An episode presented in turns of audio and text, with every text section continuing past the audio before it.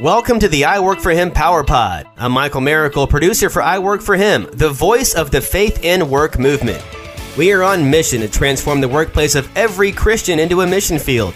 Each quick listening Power Pod is designed with you in mind and jam packed with kingdom resources to help you connect your faith and work. How will this impact your workplace? Let's find out right now.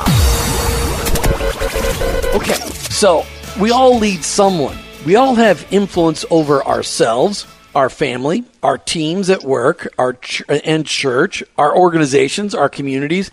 But how often do you reflect on what kind of a leader you really are?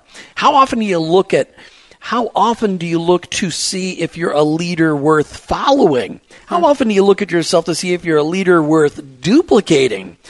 Today we have Jeremie Kubicek from Giant Worldwide, and he's joining us to talk about his latest book that he's written alongside Steve Cockram, The 100X Leader How to Become Someone Worth Following. Jeremie, welcome back to I Work for Him. Oh, so good to be with you guys. You guys are so encouraging. Jeremie, let's just start. We want to talk about your book, your brand new book, Becoming a 100X Leader. But I want to start with this question. At what point in time in your life did you realize that God cared as much about your work building leaders as he did with the ministry, that of a pastor or missionary. At what point in time did you realize your work mattered to God? Well, I think from the honestly, when I was uh, being apprenticed at 21 years old, when I had a professor by the name of John Cragen said, "You know, Jeremie, you're you're uh, you're a minister no matter what you do. Um, so use business as your platform for ministry." And it was like, "You mean I can?" Wow. Like using business as a platform to impact people. So I, I created this uh, tagline uh, for myself basically let the world fund me to influence it. And that was kind of the focal point. Like, how do I create something that was so good that the world would fund it and that that would allow me to influence uh, the world?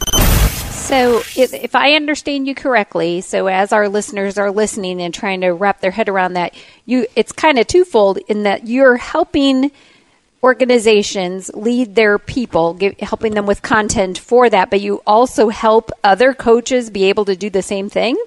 That's right. Yeah, we basically created a system. We said we're not going to have any competitors. In fact, we're going to build a platform that everyone can learn. Most organizations don't know how to multiply. Most people don't know how to multiply. So the whole idea of 100x means getting people 100% healthy and then teaching them to multiply.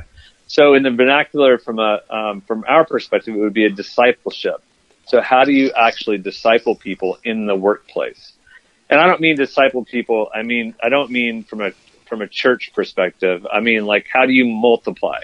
Mm-hmm. So the idea would be how do you scale and multiply healthy leaders to affect the subcultures inside companies? So we created a system for that called the 100X system, which is a combination of Giant TV, the platform, and certifications where people learn how to do this. And then uh, we allow that any company can use it, or any coach, consultant, anyone who's in this space who wants to learn how to do this, we certify them to use the system inside their companies as well. You chose to draw a comparison between a 100x leader and the Sherpa, the guys that help people climb the Himalayas. Why that comparison?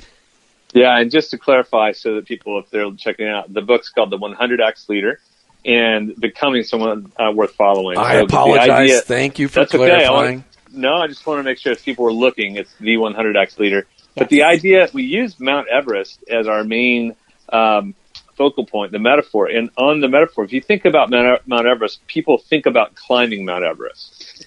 The reality is that no one has ever been able to climb Mount Everest without a Sherpa. I think that's really interesting. Like zero, not one person has been able to climb it without the Sherpa.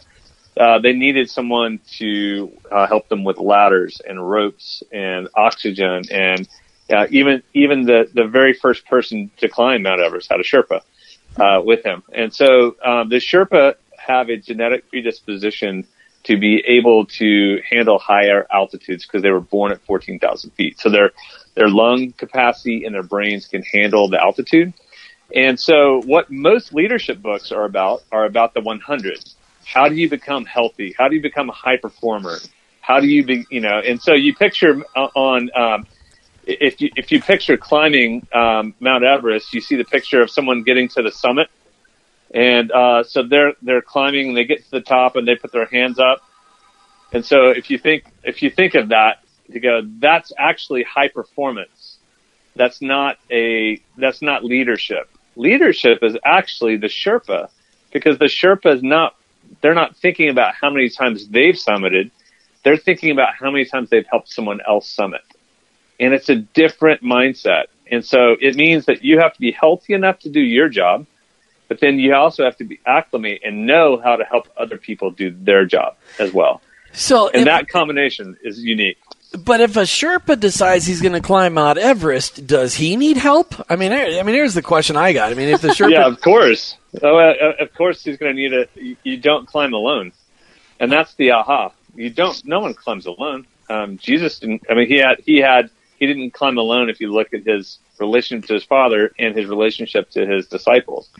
So the idea is the camaraderie, and, and so what we've done is we've basically given given tools. So the tool, the main tool of the Sherpa is this: Does the person that you're leading know that you're fighting for their highest possible good? Well, say that Uh, again. say that again, does- very slowly. does the person that you're leading know that you're fighting for their highest possible good? Do they think that you're for them, or do they see that you're for yourself or against them? And so then, in essence, uh, if I'm, let's say, Jim, you, we work together. If if you're, if I'm uh, leading you, I'm fighting for your highest possible good. That means I'm always looking. Do you need support? Where do you need your support, and where do you need challenge? and I'm gonna um, I'm gonna calibrate support and challenge. So if I if I have high support, it means I'm equipping you, resourcing you. Then I'm bringing challenge, which then really really makes gets you up to the next level. So a Sherpa is always going ahead of the climber, and they're setting the ropes and they're supporting getting ladders. Then they come behind that climber and they're pushing them to that next level. I think that's the heart of what Jesus was saying to the Pharisees. Hey guys, don't don't judge other people until you've looked in the mirror and get your plank out of your own eye, right? So the idea was work on yourself. So know yourself so you can lead yourself. Because when you don't lead yourself, but then you lead other people by telling them what to do or, or in judgment or whatever, you disqualify yourself. You create a credibility gap or an integrity gap. And so what we've done in the book is we've taken the first third is on leaders, the second's on team, and then on culture. And we've shown leaders to first know themselves to lead themselves. Hmm. Because I don't want to follow someone who's not healthy.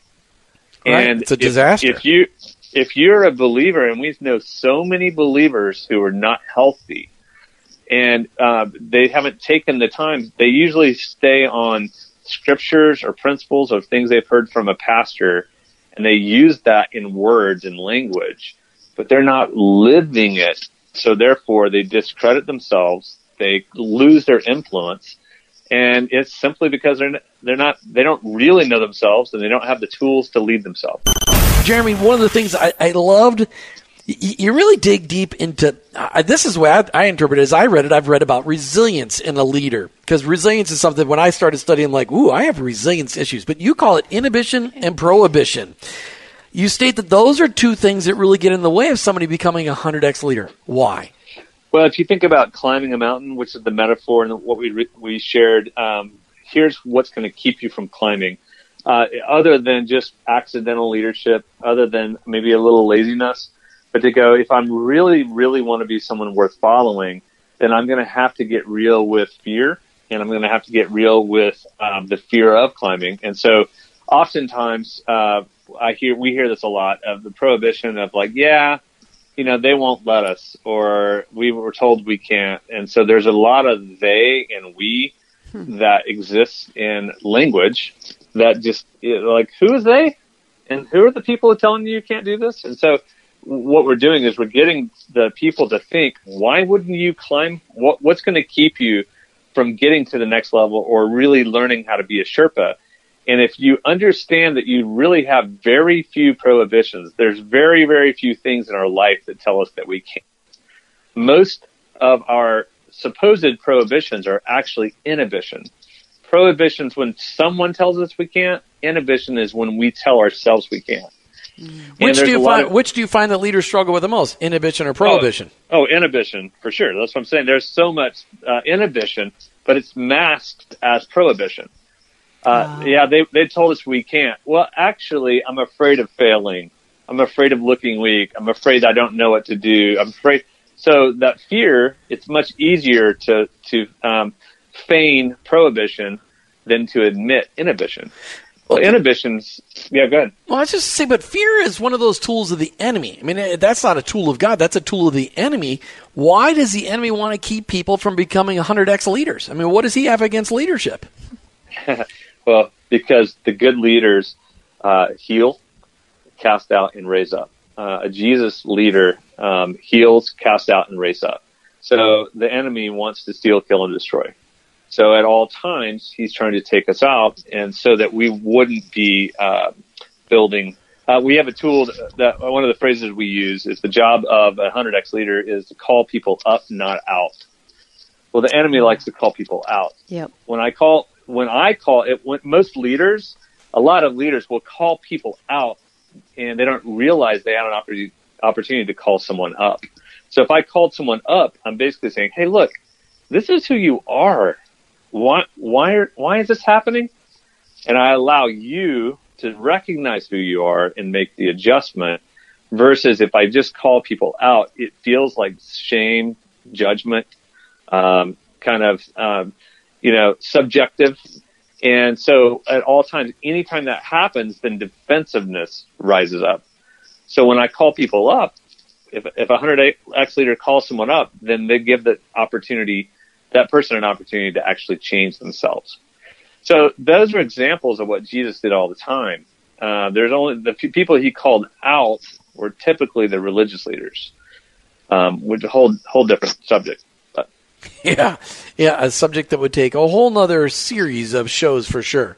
So one of the questions I have, just in in expanding on this conversation about fear, I think a lot of people look at leaders as as not like, they hide their fear. They're fearless. You know, they're fearless. They're you know, so are you actually um, encouraging leaders to to to really be truthful with themselves and to discover where the where they have fears? yeah, well, most people and the the whole entire book, you guys, is about multiplication. So we're saying, look, you have to first be 100. Well, that's only the first third. The second, uh, the back end of the book is about how. So say, okay, great, you've climbed the mountain. You haven't been afraid to climb the mountain.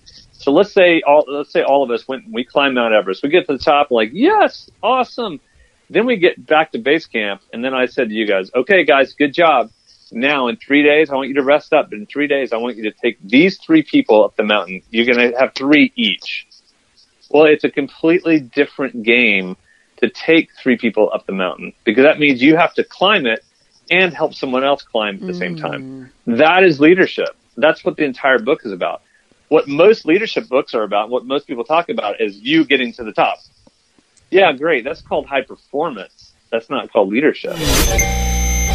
You've been listening to I Work for Him with your host, Jim and Martha Brangenberg. We're Christ followers. Our workplace, it's our mission field, and ultimately, I work for him. Thank you for listening to the I Work for Him Power Pod with your hosts, Jim and Martha Brangenberg. Want more? Hear the full broadcast at iworkforhim.com. Stay connected and receive power pack content when you sign up for our blog at iworkforhim.com or follow us on social media at iworkforhim. And finally, if today's message inspired you, please subscribe, rate, and review the show on your favorite podcast platform. Your review helps launch more workplace missionaries across the nation. That's at iWorkForHim and online, iworkforhim.com.